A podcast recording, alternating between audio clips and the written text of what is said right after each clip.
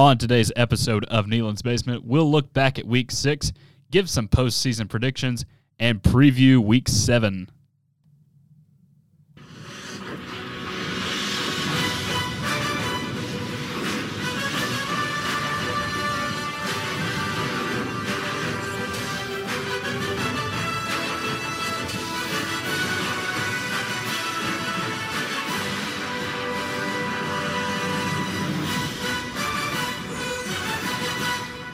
Welcome, everybody, into the Week 7 edition. I am your host, Week 7 edition of Neyland's Basement. My goodness, I can never get it right. I'm your host, Tucker Harlan, alongside Dominic Throngard, Devin Hook. Guys, how are we feeling today? My blood is pumped full of Bama hatred, and cigars are lining my back pockets. I am ready for the third Saturday in October. Yes, this rivalry game finally means something, and there's so many big games all across the country. This is going to be one of the best weekends of college football yet. Without a doubt. So, speaking of those Tennessee Volunteers, number eight Tennessee goes down to Death Valley to take on number 25 LSU. Dominates the game. 40 to 13 was the final. And, you know, they, when the game starts off with LSU uh, just botching that kickoff return, you knew it was going to be a long day for LSU for sure. And Tennessee just just kept throwing the punches at them, and they just could not respond. LSU couldn't respond. It felt funny too how the vibe was a little bit similar to where uh, last season against Ole Miss we dropped that first punt return, had a Oh, yeah. disaster there, and then LSU goes and kind of does the same thing here, except for we actually jump on their necks and finish the game real early. That was just a really impressive display from Tennessee. Uh, thoroughly impressed with our offense. Our defense honestly looked great too. Got some really key stops there that were able to give us the edge we needed to keep pressing on offense because honestly, at some points there, I was a little bit worried about the offense just not really finishing on good drives, but we turned it around and we dominated throughout. Yeah, I, I like that a lot. That uh, I mean, Tennessee's offense struggled at times in the red zone, a lot of times settling for field goals instead of touchdowns when they were so deep in LSU territory. But LSU does have a good defense. They got a couple guys that are definitely going to be, you know, in the first three rounds of the NFL draft. Uh, Ojulari, Ali Gaye. I mean, those guys are serious monsters up front. Uh, so considering the circumstances, Tennessee being able to score consistently was so good. And what I loved most about this game is here you got the two coaches. Josh Heupel in Death Valley, totally calm. It's like he's been there before. He's standing there on the sideline, no sweat from Josh Heupel. Then here's Brian Kelly, red in the face, on the sideline, nonstop, yelling at everybody, uh, throwing a temper tantrum. Everything He's just mad that USC is no longer his toughest competition. exactly, uh, exactly. So, or Marshall, no, or possibly uh, if he was still at Notre Dame. But yeah, exactly. So he he really, if you look at the two coaches, you're probably thinking, okay, who would I rather play for? Honestly, this guy who's wound up yelling at everybody, tell, telling everybody that they're an idiot, or Heupel, who seems totally calm in the face of going into a hostile environment, going up against a tough team, and just getting it done. To me, Heupel looks like the way more composed coach, and I just love to see that on TV. Yeah, Devin, I think you bring up a great point about that because, you know, even at halftime in the interview, Brian Kelly was just like, we're getting out coached. Well, part of being a coach is making adjustments, and clearly he did not do that. Uh, a lot of just failures on fourth down to convert for LSU.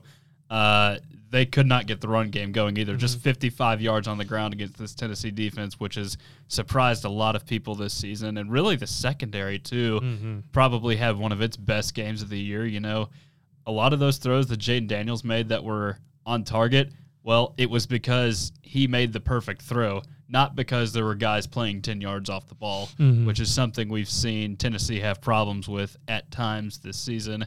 And also 13 points. That's the fewest amount of Yeah. points that Josh Heupel has given up to an SEC foe. Yeah, and, and what's also incredible about this too, I mean, you can make excuses for LSU's team with the beginning of the game with all the mistakes they had made, you know, that put their defense constantly in a rough spot. But as you said again, Tucker, yeah, what what happened in the halftime adjustments? Why didn't LSU seem to have any fight to make a comeback? I mean, there was like nothing. They had lost in the first half, and there was just like limited effort in the second half. They it just got worse for him. Yeah, the air just was sucked right out of the stadium from the get go. Uh, I don't think that LSU was ready to encounter such a tough Tennessee team, to be honest. I mean, I think SEC foes are just so used to Tennessee being bad that the fact we were so good took the LSU fans by surprise, to be honest, and took them out of the game real early.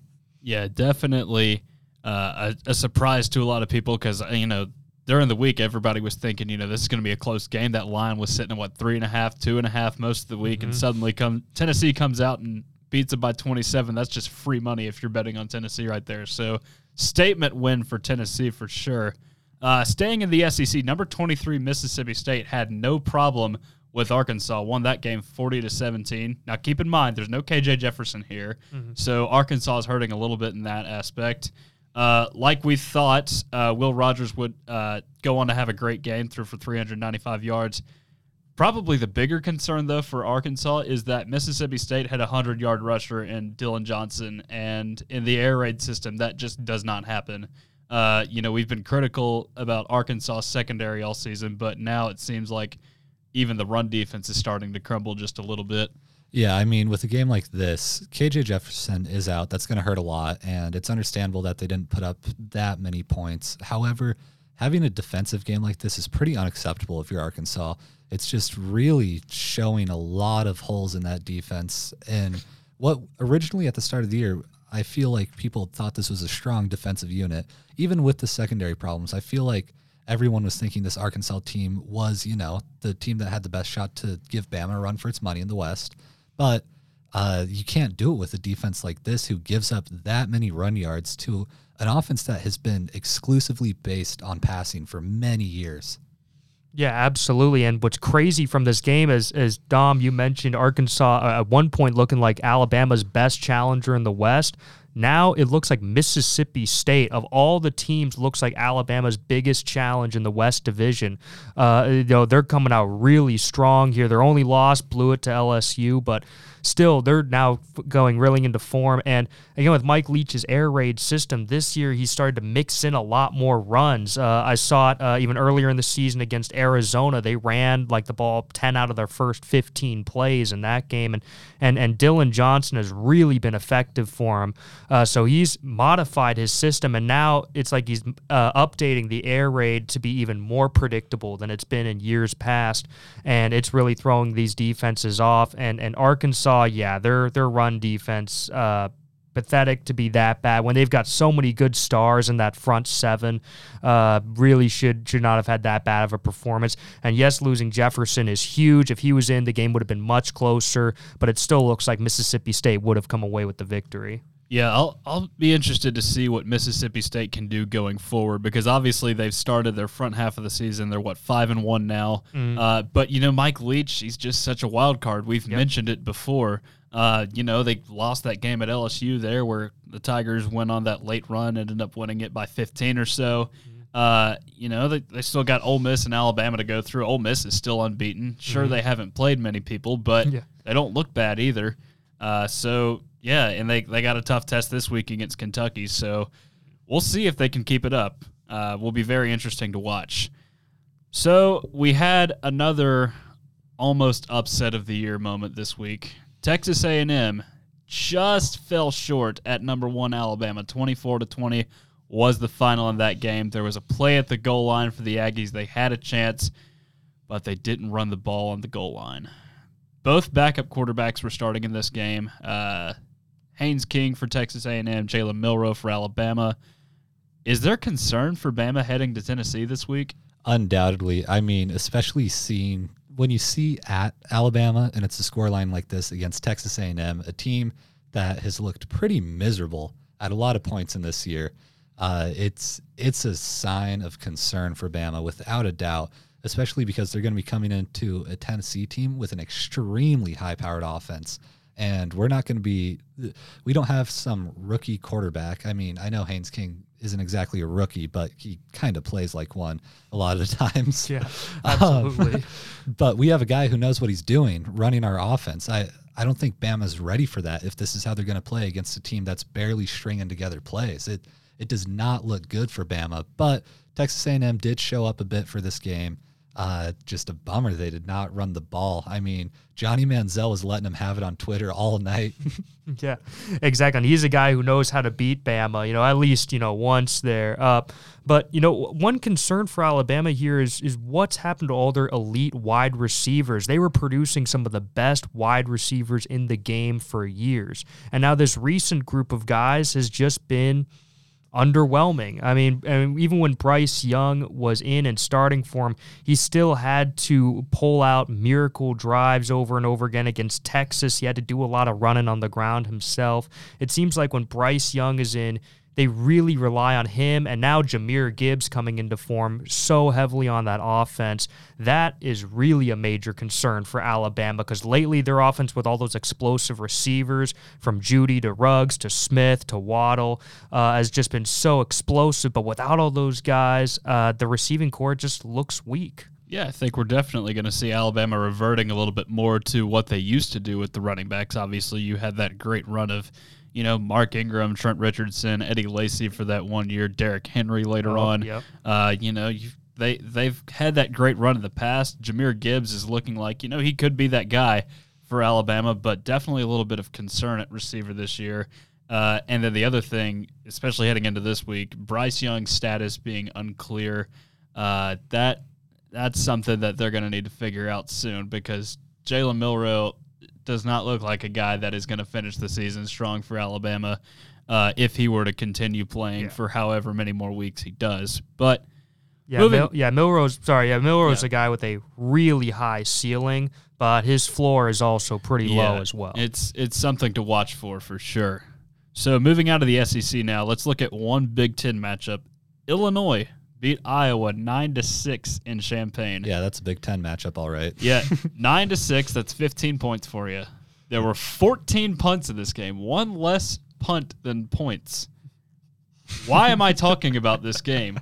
Well, it's because the Illini are ranked number 24. That's the first time they've been ranked since 2011.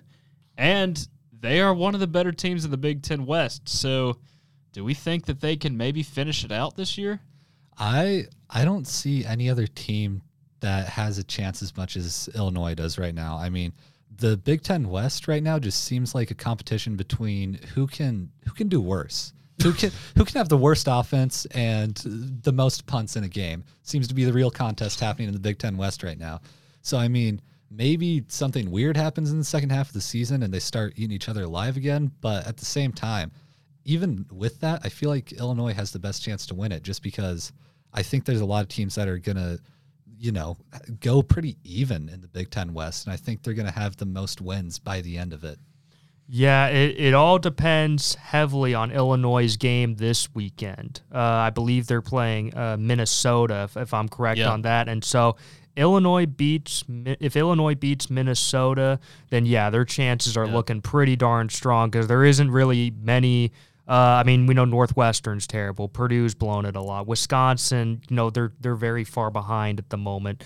Uh, you know, I mean, I I feel like you know Illinois wins this game against Minnesota, then they're pretty likely to end up going to the Big Ten championship. Yeah, if really the winner of either if either team wins that game, they really control their own destiny mm-hmm. because you know both of those teams have one loss right now. Uh, haven't lost any other conference games, I don't think. Well, Minnesota lost to Purdue, so that would make it a little bit more difficult for them. But mm-hmm. Illinois, that loss being to Indiana, Indiana's Big Ten East, so maybe it gets a little easier for them. But this weekend is going to be a pivotal matchup for the Big Ten West, as weird as that sounds. uh, but let's let's move away from the. Uh, I, I, guess misery, the punter battles, or whatever you want to call it, the Big Ten. Let's move to the ACC now. Uh, number 14, NC State had a major comeback win over Florida State in Raleigh. 19 to 17 was the final. They sealed it with a late interception as the Noles were driving. And the, the sad part here is Florida State really should have kicked a field goal and just could have won this game that way. Um, but you know they led 17 to 3 at half and they just completely blew it. How do they get back on track, especially with Clemson coming to town? I feel like Florida State just kind of has to calm down a bit because the hype got to them a little bit too early and they just they got a little bit ahead of themselves because they're a good team and they're starting to get back on track and I do have faith in them in the long run. However, it's just not happening this season and they keep trying to get ahead of themselves and get to that point where they can say they're back, but they're kind of forgetting to finish out what's right in front of them instead of, you know, just focusing on the matter at hand. Yeah, I, I'd say you know Norvell is doing a good job with this team. Uh, I think the Florida State Athletic Department's going to give them a little bit more time. But again, yeah, they're definitely still a year or two away from really going for that ACC championship, though they've shown a lot of promise this season. Uh, you know, I, I, think also another unfortunate part of this game, I believe, uh, you know, Florida State's starting running back got injured uh, during this game. Uh, you know, he's been really good for them. That that really hurt them. Put the game a lot more on, uh, you know, Travis's shoulders. And he's got those great receivers, but yeah, that miscommunication at the end just threw it a little long, intercepted. Uh, yeah, that's just really tough to see for Florida State. And and now NC State, I mean, they they still got a chance to catch up with Clemson. It's going to be a hard task, but it's possible. Yeah, uh, Clemson looks to really be controlling their own destiny right now in that division. Uh, don't see a whole lot left in their way, especially now that they've gotten through Wake Forest mm-hmm. and NC State. I mean, who knows? Maybe Syracuse is actually worth something, but they haven't mm-hmm. played anybody yet. And honestly, I don't see South Carolina doing anything in Death Valley. So that's the ACC, the ACC headliner for this weekend. Uh, let's move over to the Big 12. You know, it, th- this one just makes me a little sad. Yeah. Uh, number 17, TCU survived. Number 19, Kansas, 38 to 31 in Lawrence. The magic has at least temporarily come to the to an end for the Jayhawks.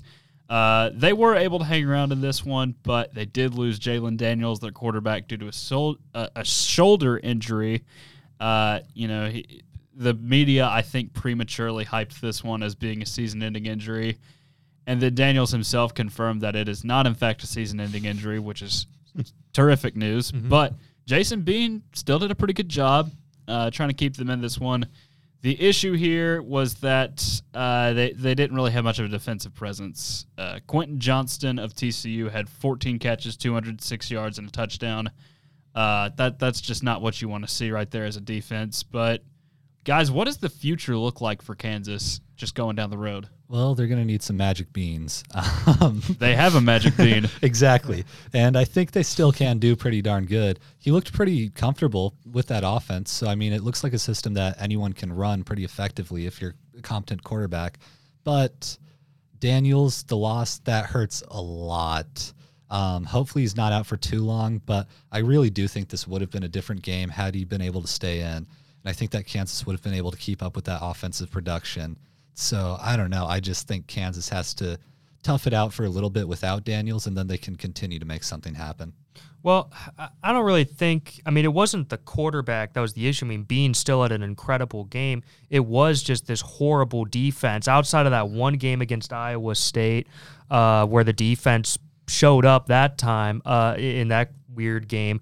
Other than that, Kansas's defense has been really, really terrible. And I know that they've been playing lots of great offensive teams, but it's still been really, really bad. Uh, but TCU, they are the real deal. I mean, yeah, Kansas's magic has gone away a little bit, but hey, TCU is now undefeated with a chance to jump into the top 10 coming up soon. I think the Horned Frogs are legit. I mean, Quentin Johnston looks like the second coming of Calvin Johnson out there, and Max Duggan is looking like the second coming of Josh Allen. So this team is very serious. Is it a return to the Andy Dalton era for TCU? it it might be. I mean, this team looks really, really good. Sonny Dykes in his first year has got this offense clicking, and the defense still needs some work, but it's getting there. It, it's starting to look really, really good. Yeah, uh, the the Big Twelve seems to be eating itself a lot right now. Um, you know, Kansas going forward, I think what we're going to see with them is they've still got a lot of tough people to go through. Like Oklahoma State, of course, is a team that's doing really well right now. Mm-hmm. Uh, Kansas State, another team that's doing great. Mm-hmm. Uh, you know, they still got to go through teams like Texas Tech as well. That you know they're they're very hit or miss, but they could upset you on any given day, like they did with Texas. Speaking of Texas, we had the Red River rivalry this weekend. Did we? It's not the Red River rivalry on this podcast this week. It's the Red River routs. Yes. If you're an Oklahoma fan right now, who somehow found out about our show, just just cover your ears for about the next 10 minutes. This is this is about to get ugly. Um, so Texas won 49-0. That is their largest margin of victory in this matchup's 122 year history. Uh, this is Oklahoma's first game without an offensive touchdown since 2009. The Sooners have not been shut out since 1998 when they lost 29-0 to Texas A&M. Did you just say 1998? Yes. I did. it's starting This- to feel like it, isn't it? This is the first time Oklahoma has been shut out in this matchup since 1965. In 108 years of playing in a conference, this is just one of seven times that Oklahoma has lost three or more games in conference play. And Brent Venables is the first Sooner coach to start conference play 0 3. What is going on at Oklahoma right now? Um, I'm starting to think maybe Brent is a little bit better sooner gone rather than later. um, it's not looking good for Oklahoma. What I'm really hating to hear though is all the rumors uh, that are swirling around that Oklahoma Twitter talking about how Josh Heupel's going to come back to Oklahoma. No. That's not going to happen, and I really hope it does not happen. But man, I don't know what Oklahoma needs to do to turn this around because that's just it's it's beyond embarrassing. In a rivalry like that, where even even in the years where Texas has looked like they've had a shot over Oklahoma, Oklahoma's been pretty dominant recently in the Red River rivalry. So it's it's really bad. It's a horrible look for Oklahoma, and they need. I don't know. Some, they just need to do something. I don't know what they need to do. They just need to do it, and now.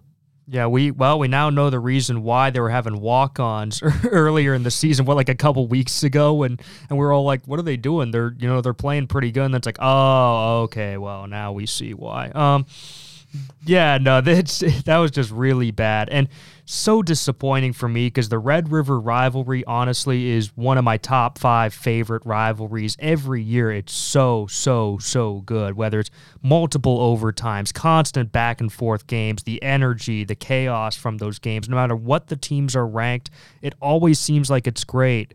But this time, Ewers shows up and just absolutely dominates them. And once again, Quinn Ewers shows that he is the real deal or has the capability of being the real deal. And man, just imagine if Ewers did not get injured against Alabama. Where would Texas be right now if they were able to upset Bama there and then be undefeated? I mean, we could be talking about top five Texas now, but instead, Ewers gets injured, rough times. But now Texas is an interesting wild card team in the Big 12 again. Yeah, the uh, quarterback situation definitely played a pretty significant role in this one. Uh, you know, with Dillon Gabriel being out for Oklahoma, they didn't know if he. They, they thought he might have a chance at going at it uh, before the game started, but obviously that didn't happen. And then, of course, Quinn Ewers uh, had been injured for a while, but then progressed pretty quickly, and he's where he is right now. And Texas is just fine. So that I, that aspect of it going in, it's not really surprising that Texas won. Uh, the fact that they won 49-0 though is a whole different animal. Yeah, like nobody would have predicted that. Yeah. Nobody. And I mean, it's just it's remarkable to see the turnaround that Texas has been able to pull off. To be honest, I mean, Texas has not looked like a team that can compete legitimately with any top twenty-five team for quite some time now, and for them to turn it around this fast, and it it's truly remarkable. And honestly, I'm really impressed with this Texas team, and I think that they could be, you know, playoff contenders for the next couple years for sure, at least. I, I have a lot of faith in this Texas Yeah, team. I, it'll be interesting to see with especially especially with Arch Manning coming in. Yeah. Uh, you know, if there's they will continue to be as good of a program as what they've been in the past or what we think that they will become. So that's definitely going to be something to keep an eye on here in the upcoming years. So last the last part of our uh, week six preview, uh, let's go out west here because we had a lot of pretty significant upsets out west uh, this weekend. We'll start number 18, UCLA wins it over number 11, Utah, 42 to 32. Uh, UCLA never trailed in this one. Uh, DTR and Zach Charbonnet were spectacular once again for the Bruins. Does the Pac 12 CFP race run through Los Angeles this year? Without a doubt. I mean, it's really between UCLA and USC at this point, and I'd be really impressed if UCLA could secure a spot in the playoff. Because to be honest, I'm even if UCLA beats USC, I am not sure that the playoff committee would give them a legitimate shot at being in the playoffs. I think that USC would just because of their brand name. However, uh, UCLA is a big brand too, but it's not the same as USC, where USC has been a traditional football school. UCLA has not exactly been as much. So I think that honestly, at this point right now, I'm saying UCLA definitely has the edge. DTR looks phenomenal, just really fluid quarterback, is able to get his stuff done. Offense is incredibly smooth. And, you know, Utah Utah isn't a joke, but I do think they have been a bit overrated so far. And I do think UCLA definitely deserved this victory. And they got a pretty good margin too. It's a really respectable victory. I think UCLA I think UCLA wins the Pac twelve. Yeah, I, I could really see it. Uh, you know, I mean, yeah, the playoff could run through Los Angeles. However, I mean, the rankers still have Oregon kind of up there in the mix. Of course, Oregon with the one loss to Georgia, you know, could hurt them down the line, but Oregon's still in the mix. Uh, I, I agree. I, I think Dorian Thompson Robinson honestly has looked better than Caleb Williams. Uh, I really think that. Uh, Williams has gotten so much hype up. I think a lot of that – you know, obviously from last year with Oklahoma, but also with Lincoln Riley being his head coach is one of the main reasons. But really, Dorian Thompson Robinson has been better. He's been leading this team well down the field. They've had incredible drives. Yeah, UCLA looks like uh, the real deal here. They're they're starting to really click, and even on defense, they're starting to finally play a lot better. Yeah, I think that Chip Kelly magic that we saw at the beginning of the 2010s is starting to come back a little bit here at UCLA. So uh, that it's it's interesting to see them doing well now because they've struggled here and there for a couple years, and you know they had that game against South Alabama. I think it was week three. Uh, where nobody was there and they only won by like a point. But mm-hmm. now they've pulled off two consecutive upsets over uh, Washington and Utah, and they seem to be really on track now. So this team could be a team that goes out and wins the Pac 12 South. We'll see. Uh, speaking of the Pac 12 South and Washington, Arizona State pulls off an upset over number 21 Washington. 45 to 38 was the final score on that one. Uh, Sun Devils running back Xavier Valladay was a force on the ground and through the air for the Sun Devils. Uh, quarterback Trenton Bourguet came in for uh, came in to relieve uh, Emory Jones, who I believe got injured in that game. Our old friend Emory Jones from down in Florida threw for 182 yards and three touchdowns. Uh, do we think the Sun Devils are doing better now that Herm Edwards is gone? Absolutely. I feel like Edwards was just holding that program back to a significant degree. Uh, I just I feel like he just had an older, outdated style of coaching that wasn't really working or resonating with the Pac-12 style of football. And I think Arizona State has honestly been set free by that firing and has been able to, you know, look like a good team again because they they haven't necessarily done terrible in recruiting and it's shown. I mean, Arizona State can be a fun school to watch. They usually have been in the past, and I think they're I think they're coming back to that identity. Yeah, I, I, I think they're starting to come back a little bit. Yeah, Herm Edwards firing um, was definitely overdue. Probably should have happened in, in the previous off season, but you know, but hey, better late than never. They got that off. You know, they're they're heading in a good direction. I mean, the Huskies were looking so so good, and even in this game, Washington continued to fight. Uh, but yeah, still a big time win for Arizona State here. Uh, you know, Penix uh, just didn't look quite the same as he's looked uh, in the last few weeks. So we'll see if the Huskies can turn it around. But yeah, that that really uh, spoils their really good season here. Yeah, looking at uh, Arizona State's schedule, they they have some winnable games remaining. Uh, they play Stanford and Colorado, two of the yep, worst teams, teams. two of the worst teams in uh, all of the Power Five right now. Uh, of course, UCLA is going to be tough. Uh, Oregon State at home. Oregon State has not looked good on the road at all this season, mm-hmm. and who knows about Arizona? I mean, they're they're rebuilding too, so there's definitely still some hope for Arizona State here, maybe to make a bowl game or something. Uh, yeah, it, it could be that they're trending back in the right direction. So that's definitely something to keep an eye on. So we have one more upset out west. It was not in the Pac 12, though. It was, in fact, in Sin City between Notre Dame and BYU. The Irish upset number 16 BYU 28 to 20 in Las Vegas. Michael Mayer, the tight end for Notre Dame, had 11 catches, 118 yards, and two touchdowns. Widely considered the best tight end of this upcoming draft class. Brock Bowers has still got another year left before he can go to the mm-hmm. draft, so that's why. Uh, the Irish led this game by as much as 19 in the third.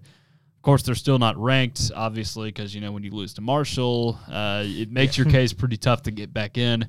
Uh, are things finally setting down, settling down for Marcus Freeman?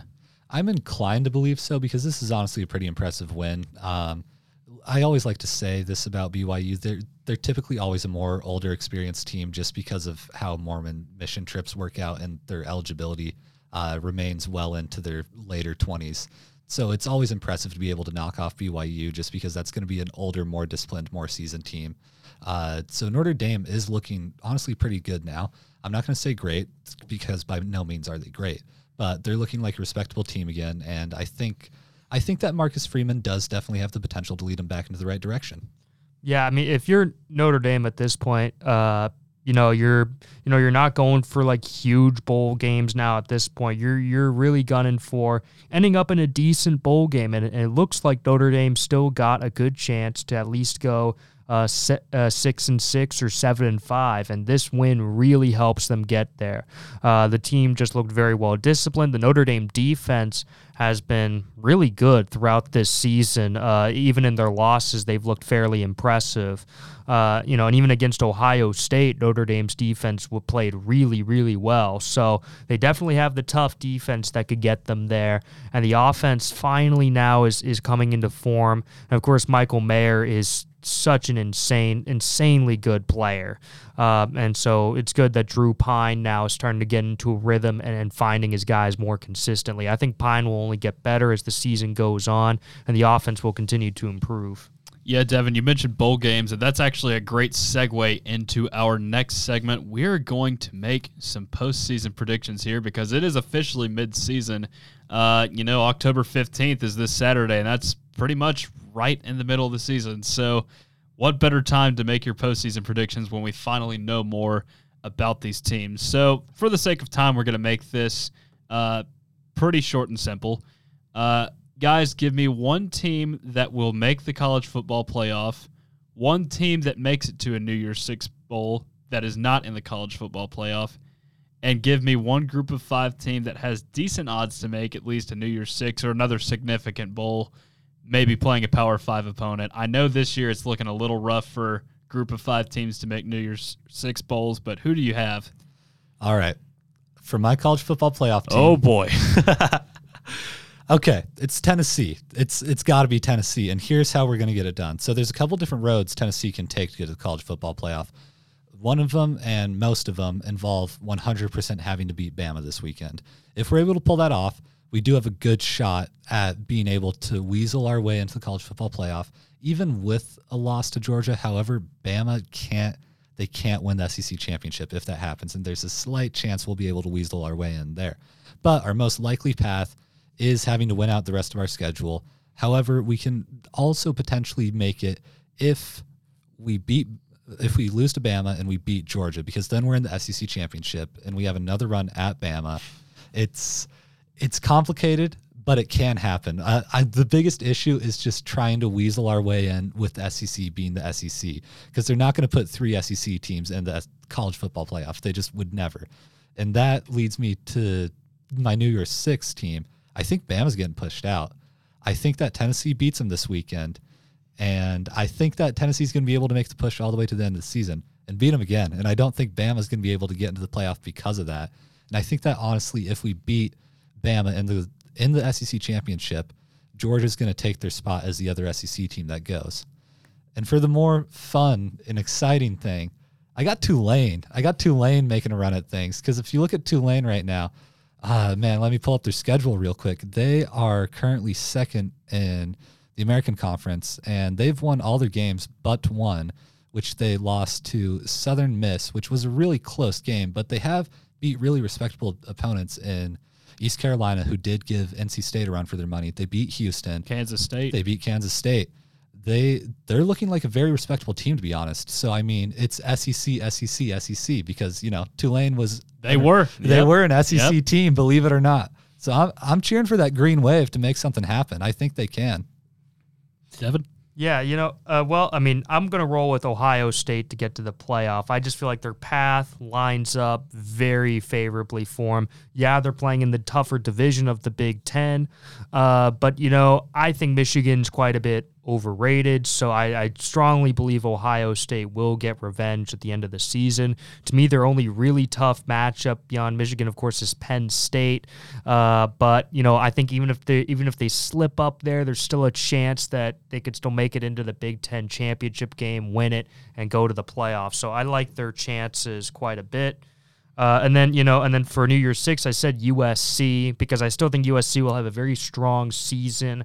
I just you know think they'll probably trip up against one or two of these teams somewhere uh, toward before the season's over. But i think they'll at least still get 10 wins. And with being the brand that they are that'll still net them a really really good bowl game and then for my group of five team, and I wanted to say James Madison, but of course I forgot that since they just moved up from the FCS, they can't go to a. They're they, pushing for eligibility, but I don't. It may or may not, not happen. Confirmed. Yeah. That's the problem. It's such a ridiculous rule, which though. is dumb. Yeah, yeah, we saw the same thing happen too uh, in basketball yep. with uh, Bellarmine winning the A. Oh yeah, but but they had just uh, reclassified like a year or two earlier though, so it couldn't happen. But and, and, wasn't it like they had to wait like three years yes, for them? Yeah. That's like that's so ridiculous. Uh, so I'm not sure what the what the exactly yeah. how long James Madison would have to wait, but that's a shame because they're looking really really good. But since I mm-hmm. can't say James Madison, then I'll roll with Cincinnati because I still trust Luke Fickell a lot. That team's been playing really well,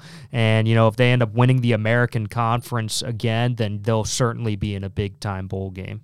Yeah, I, I know. It's just a shame that James Madison can't really be in that conversation, even though they're ranked too. That's the mm-hmm. sad part is that they're ranked. They're ranked, there's, undefeated. Their schedule the, is very easy. There's I, not not enough respect is being given to them. Yeah, I feel like it's got to change though. I feel like I feel like the fans these days because have enough power. This is an unbelievably great season for this program. Mm-hmm. Their yeah. first year in the FBS, they are unbeaten at the halfway point in this season.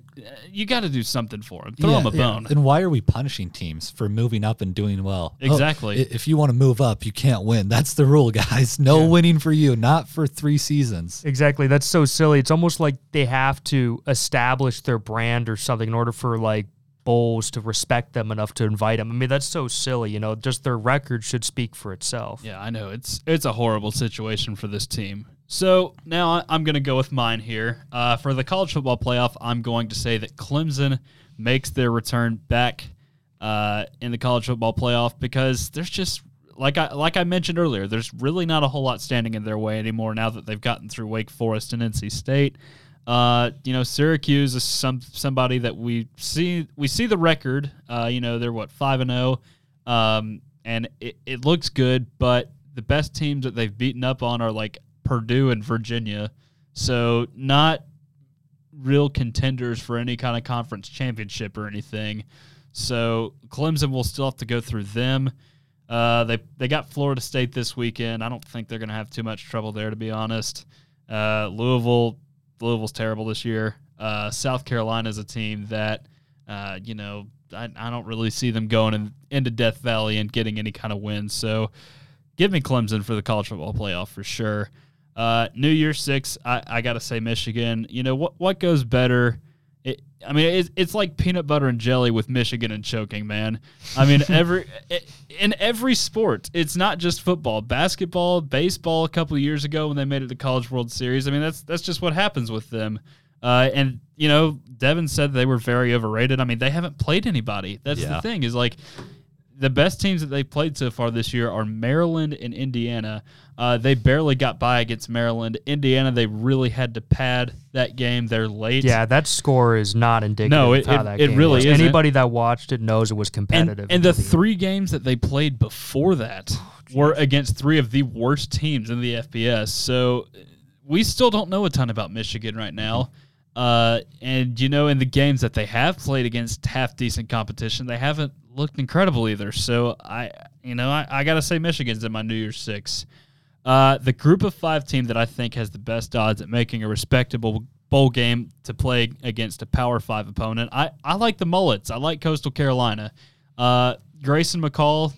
We uh, it's been documented that he lost a lot of his great uh, targets and then also guys in the backfield with him as well uh, this offseason. But, you know, he seems to be doing just fine down there right now. They're still unbeaten. Of course, a lot of that will be finally determined, you know, uh, who's going to end up being the best team really in that conference when they play James Madison at the end At of the, the end season. of the season. yeah, that that's a collision course right there. Imagine if they're both undefeated Un- in week unfortunately, 13. they're both in the Sun Belt East, though, so Mm-hmm. they're not playing for a conference championship against each other. I mean, that basically is the conference Could be. championship. Yeah. But uh, I mean, that they still have to play teams from the Sun Belt West, which would be, I think, South Alabama and Troy right now. The last time I checked, are the best two teams. So I don't see them struggling against either one of those. So yeah, Coastal Carolina is my team that I like there. So, with that being said, let's move on to our final segment, our Week 7 preview. Uh, on the note of Michigan, number 10 Penn State travels to number 5 Michigan this week. That is the big noon kickoff game. The Nittany Lions are coming off a bye week this week. Uh, and like I mentioned, they really, the Michigan really padded uh, that win against Indiana. They won it 31 to 10, but most of that was in the second half. How do we think Michigan's going to do in its first true test? I think Michigan's going to falter here. I'm really feeling a Penn State win coming on. I just think that Penn State has been pretty consistently a really solid team so far this season, uh, picking up wins against teams like Purdue, Auburn. Uh, I mean, they're not the greatest of competition right now, but still being able to win those games is impressive, just considering uh, how those matchups usually pan out. But I think that Penn State just has a little bit more momentum right now. Michigan, I I feel like Michigan's just kind of I feel like they're out of it. I feel like they've just been beaten up on little teams for too long, that they're not ready for real competition yet. And I think that Penn State's really, really going to bring it to them here and that they're going to fall. Wait a second. Did you say Michigan on big noon kickoff? No way. That that that never happens right there. That that that never happens at all. Uh, no, anyways, so yeah, I, I I like Penn State to win this one here to uh to spoil Michigan's big noon kickoff winning streak here. Um, you know, I, I think I like James Franklin a lot. Penn State's got those two legit freshman running backs. Those guys are so awesome. Nick Singleton, Kaytron Allen, legit talent there. Penn State has talent across the board on offense, defense. I am impressed by how Franklin's been able to turn this team around when they were struggling so much. But again, the COVID year was weird. I mean, a lot of anomalies happened. But I'm so uh, glad to see Penn State coming back here. I think the Nittany Lions get a huge statement win right here against Michigan. Yeah, I'm right here with you guys on this one, which unfortunately might curse Penn State here. Yeah. Uh, but you know, I I don't. I just don't think Michigan's seen enough competition, and you know, Penn State they've been tested a little bit. I mean, they had to Oh, go, yeah. they had to go to Purdue and Auburn. I mean, sure, neither of those teams are looking spectacular this year, but they had to play in a hostile environment. That is not something Michigan has done. No. Penn State has been tested in that regard, and I think that is going to serve them well in this game. So give me Penn State for this one. Uh, let's flip to the other side of the Big Ten here. Uh, we mentioned this matchup just a little bit earlier. Minnesota at number 24, Illinois. Golden Gophers are coming off of a bye. Who wins this Big Ten West matchup? I mean, this could potentially be the Big Ten West championship right here if either one of these teams wins it.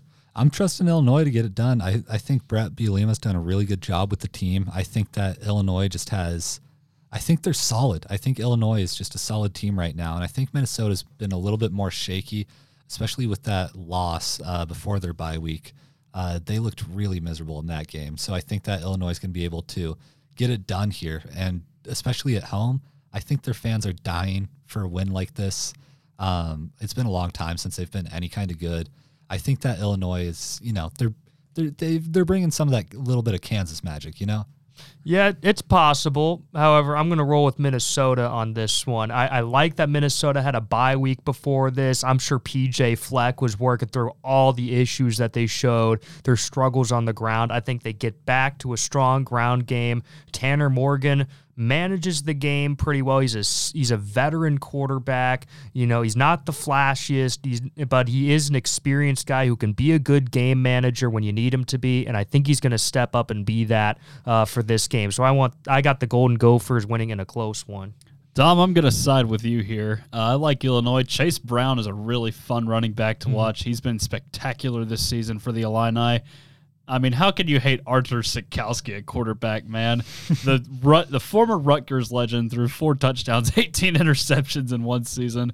But you know what? He's got a running back that can carry him through the uh, difficult times that they'll have with this offense and their passing game. So you know what? I don't think it matters. I think Illinois can get it done because uh, they're ranked for the first time. They'll have a little extra motivation now. Should be a fun weekend for them to you know maybe maybe get a win to control their own destiny down the road. We'll see. Uh, moving over to the ACC now. Number 15 NC State at number 18 Syracuse. Uh, Syracuse is going to prove that they are for real this weekend if they can win this one. They had their bye week last week. Do we think that they will prove themselves?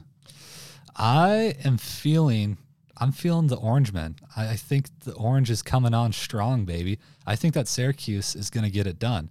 And I think that Garrett Shrader has just proven to be a really good quarterback who's able to be clutch in high pressure situations. We saw their win against Purdue where they had to compete till the bitter end to get that done. I think that Syracuse just has a little bit more strength in them right now. Uh, NC State's been good, don't get me wrong. I think NC State's been an incredible team.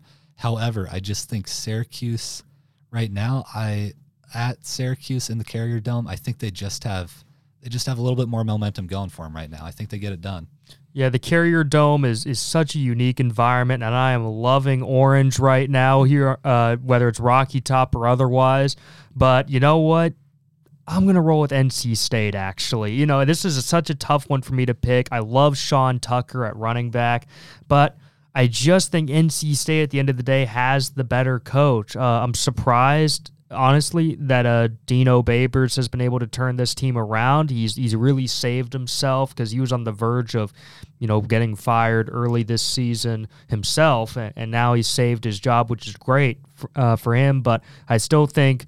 Uh, NC State has the better coaching scheme. They got the better players, better talent overall. So I still like the Wolfpack to come in here and win this game.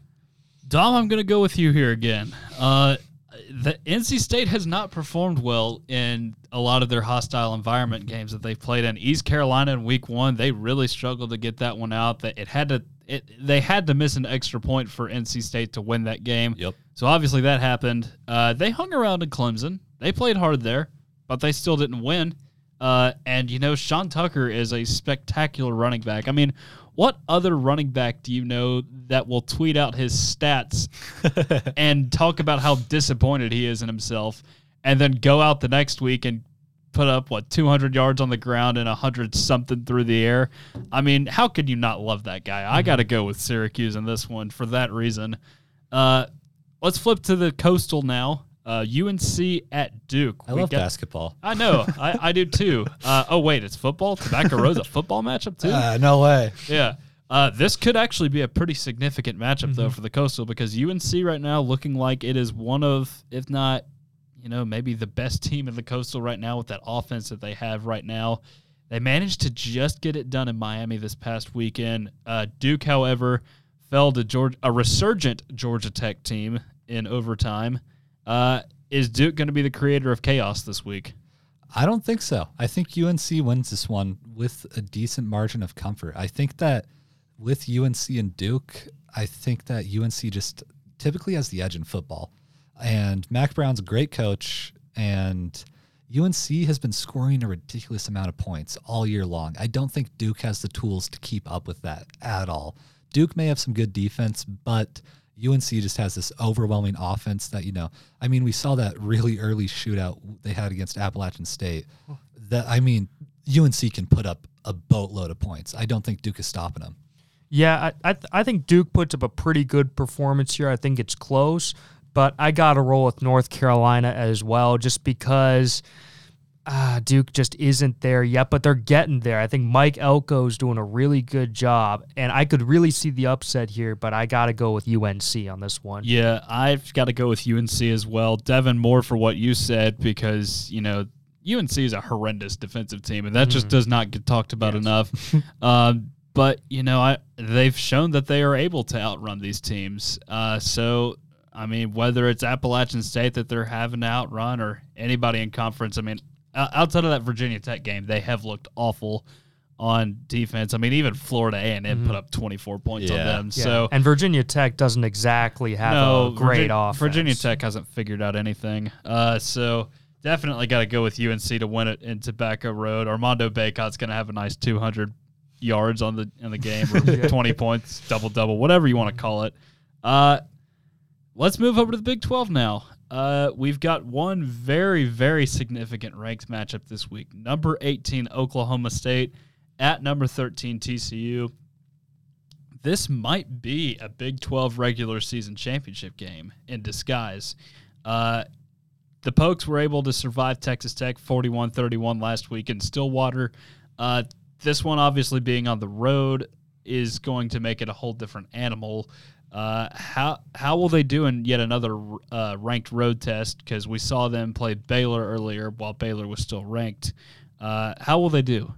I think Oklahoma State's going to be able to do a pretty good job here. However, I'm feeling the Horned Frogs here. I think that TCU has just been able to play really strong against some impressive teams. I mean, uh, Oklahoma doesn't feel as impressive anymore. However, embarrassing like them like that is always impressive when it's the team that's historically been the best in the conference. And then also picking up good wins against SMU and Kansas. I'm feeling I'm feeling sort of a resurgence of that Andy Dalton era TCU, where you know they went to the Rose Bowl. I think that TCU is kind of back in that regards. With the, I just their passing attack reminds me of that era of football. And Duggan's a great quarterback. I think TCU just gets it done here. Yeah, I, I absolutely agree with that take. I think TCU is an awesome team. To me, this is my second most favorite matchup of the weekend. I think you guys can guess what my first favorite matchup of the weekend is. That's pretty obvious, but this one comes in as a close second. I'm really excited about this one. These are two awesome teams. Uh, I mean, really, they, both these teams will end up with fantastic seasons. They may even see each other in a rematch in the Big 12 championship. That wouldn't be a surprise to me. So I like TCU to just barely edge out Oklahoma State. They have home field advantage. I feel like their team is just slightly better. So I got to go with the win there for TCU. Yeah, an interesting part of this matchup is TCU was one of the teams that played a part in Oklahoma State not making it to the playoffs last year because they beat them in the regular season. Mm-hmm. You know, if if Oklahoma State had lost had not or yeah, had they not had they lost to Baylor but not lost at all in the regular season, they would have probably still been in consideration. Mm-hmm. Uh, so I, I honestly think we see a repeat of an upset here. Uh, I think TCU it's going to be a very high octane offensive performance by both teams. Uh, I like TCU to win it in a close one, probably high 40s, high 50s, maybe. Uh, just just depending on uh, you know how how heated up these offenses become over the course of the game. But I definitely like TCU to win it because I just feel like there's a lot of momentum going on down in uh, Fort Worth. So let's move over to the Pac 12 now. Uh, we have a ranked matchup here. Number seven USC at number 20 Utah. Very big Pac 12 matchup, especially for the Pac 12 South.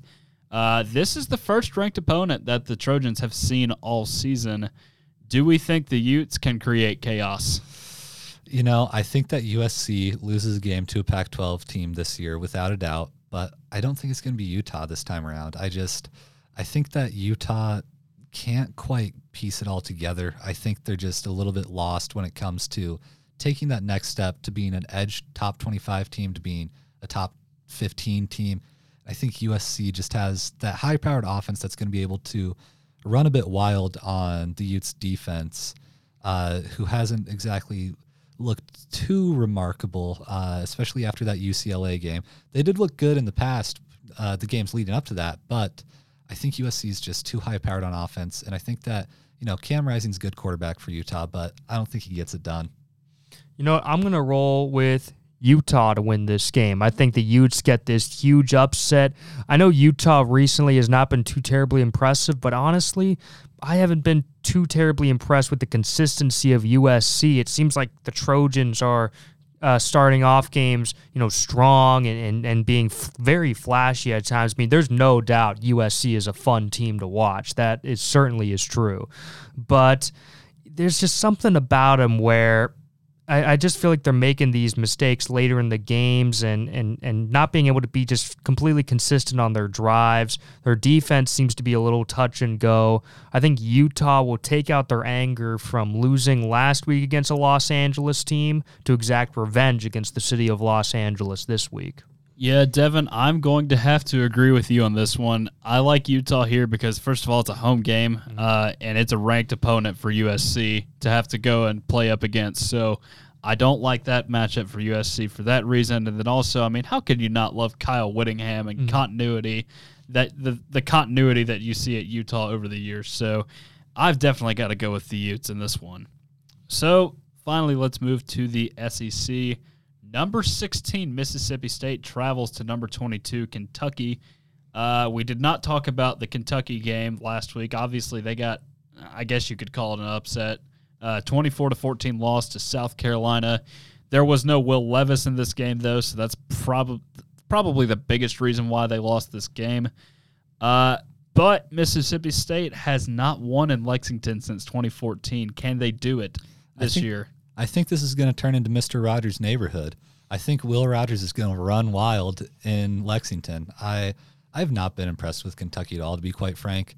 I know there are rivals, so you would anticipate me hating them, but I they've just been overrated from the get go. They have not posted any kind of impressive wins. I I can't help but remember when they were tied 14 to 14 against Northern Illinois at half.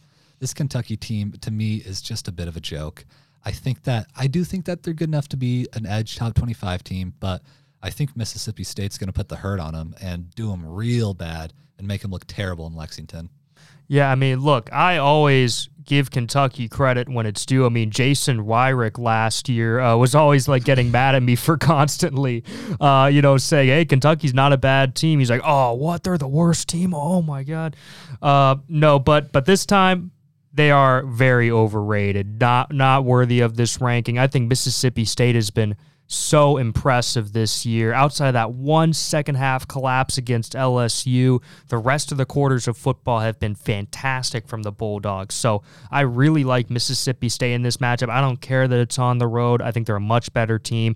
Give me Mississippi State to win this game. You know, I definitely like the idea of Mr. Rogers' neighborhood here. uh, you know, he's been spectacular through the air all season long, as you would expect from an air raid quarterback. You know, he's just finding different guys. It doesn't matter who it is, that the receivers are just so deep in an air raid system. And I think that plays a huge part in their success this season. Uh, and they've even been able to run the football as well, too. I mean, Bookie Marks is a good running back. Dillon Johnson, of course, going for 100 yards last week. That's not something you see every day with Mississippi State in the air raids. So I I like them to win it. I, I don't know the status of Will Levis going into this week, but you know if he's injured, I think Mississippi State for sure will end up taking down Kentucky. So up next we've got Arkansas at BYU. Uh, this one just kind of popped out at me because of how random it is. A non-conference matchup between an SEC team and an independent in mid-October. uh, both of these teams, as we have documented, have had rough weeks the past week. Uh, who's going to win the first ever matchup between these two out in Provo? I'm inclined to say Arkansas is going to get it done here just because I think that Arkansas feels like that this is a game that Arkansas feels like they have to win, and I think they will. It's really hard to get it done in LaVell Edwards Stadium against BYU. BYU is a tough opponent as always, no matter no matter what year it is, they're always going to be a tough opponent. Um, but I do think that Arkansas is just going to be able to edge it out here. Um, I don't. Do you guys know if KJ Jefferson's back yet? Uh, I think that's something that will remain to be seen as the week goes on. But if Malik Hornsby's playing, that will be very iffy. A, a win would be very iffy. I, I know it will, but I still have my faith in Arkansas for this one. I think that Pittman's just going to be able to outcoach here and maneuver some kind of win because I just feel like this program needs it. And I think with how bad they need it, they'll be able to do it. You know, yeah, I, I think even if Hornsby Sorry to interrupt. He Yeah. will be back. Oh, Okay, okay, okay, okay. Well, I was even gonna say, even with Hornsby, I was still gonna pick Arkansas. So that that doesn't end up changing my pick there, just because Arkansas, you know, to me, this game is a true battle in the trenches. Both these teams have such good offensive and defensive uh, lines, and they rely so heavily on them. I just think Arkansas has the better line. They'll get the better push up front, and they'll have more rushing yards than BYU. And at the end of the day, I think the ground game will be the difference. Arkansas will have a better ground game and they'll win this game. Yeah, I absolutely agree with you guys that the ground game is critical here. I think it's going to be a pretty ugly game, maybe even a little low scoring. I definitely like Arkansas to come out on top in Provo. So up next, we've got LSU at Florida. This is not a ranked matchup, but for whatever reason, this game is always very entertaining, whether it be shoe throws or uh, last year it was a pretty crazy game too. 49-42 was the final score in that one. Uh, 2016, Florida put on a goal line stand against LSU in a game in late November that they had to reschedule from September because of a hurricane. I forget which hurricane it was, but you know what I'm talking about. It's a crazy matchup whenever these two play. Uh, we obviously talked about what LSU did last week and how bad it was for them. Florida managed to survive Mizzou 24 to 17 this past week. Do the Gators get their first win over LSU since 2018? This is a sneaky good matchup, and honestly, I think it's going to be one of the most fun of the weekend. Uh, these are both teams when the other team's defense doesn't show up too great, their offense shows out, and both these teams' defenses are not going to show up for this game, no. and so it's going to be a really fun, high-paced, uh, just fast game, and I think that LSU, you know, they're going into the swamp, so naturally I got to pick LSU to win because I don't think that Florida's home environment has made much of a difference this season. Florida just has not seemed to have the same level of protection at home that they're used to. I think that LSU is able to push it and get it done. Yeah, I like LSU to win this matchup a lot also. I, I truly just believe they are the better team. I think Jayden Daniels is the better quarterback uh, as well than Anthony Richardson at this moment. I know that sounds out there because all the NFL scouts really love Richardson, but that's it's really not out lot, there, Devin. yeah, because a lot of that's based on potential, but not how it is in the moment. And I look at it how it is in the moment, and I'm picking LSU to win this game. Yeah, I like LSU too here for some reason. I think just I guess based on what we've seen the last few years, it feels like LSU's come out with some kind of crazy ending in each one of these games uh, that has been in favor of them. So I yeah, I like LSU to get it done here. I don't know what it is necessarily. I don't think that they're just a much better team than Florida is, but you know, I, I, I just like them to win a pretty crazy one, as this one always ends up being. So give me LSU here. Okay, here's our last matchup. Number three, Alabama at number six, Tennessee. College game day part two here in Knoxville. SEC Nation is also going to be here as well. The Vols are unbeaten in this matchup for the first time since 1998. 1998.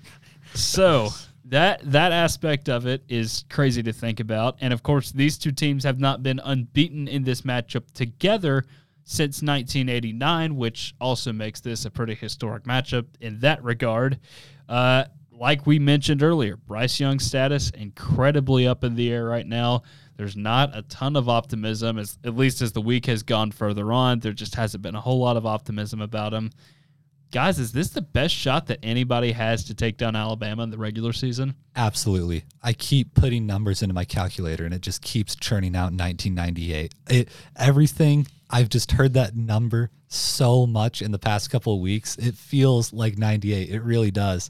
And I think Tennessee has the absolute best shot to knock off Bama here especially coming off of that close A&M game. Bama's a bit shaken up, and it's showing. This Bama team looks more unconfident and unsure than I've seen out of a Bama team in a long time. I feel like this is the most shaky a Bama team has felt in quite some time, and it just so happens it's the strongest a Tennessee team has felt in years. And I think that all adds up to a crazy, absolutely wild atmosphere in Neyland, which is – you know, Tennessee's atmosphere is impossible to beat, in my opinion. And yes, I'm totally biased, but it's going to be an amazing atmosphere regardless. But I just think that Tennessee is able to edge something out here, and they're going to be able to do something special and get that win for the fans because, you know, Heupel and this team, they always talk about playing for the fans, and they love it here. And I just, I have my absolute faith in these guys to get the job done. Yeah, I, I really like Tennessee as well. Can't can't pick against them at this moment. It's going to be so tough, though. I mean, no matter what, even if Milroe's the starter, Alabama will be so tough against Tennessee. It's going to be hard for Tennessee to run the ball. Uh, they're going to make Hooker feel very uncomfortable. I, am worried about Hendon Hooker in this matchup because Alabama's got those serious players in the front seven. We we could we could go on uh, all day about those guys they got on the line that are going to be play very physical. But as long as Hooker doesn't get banged up too badly in this matchup uh, and, and is able to have a couple of good runs here, I think Tennessee can win in a close one. listen, I don't want to be that guy at all. Mhm. But growing up in the state of Tennessee and living through the past 16 years, Mm-hmm. you don't. I mean, the the light never seems to be at the end of the tunnel of this one uh, for Tennessee. And, you know, I, I just feel like saying that Tennessee will beat Alabama is something that is just i- if you if if I were to say that I would sound crazy. I know. Uh, I feel weird about saying it too. Listen, honestly. I, I don't want to say it. I hope I'm wrong.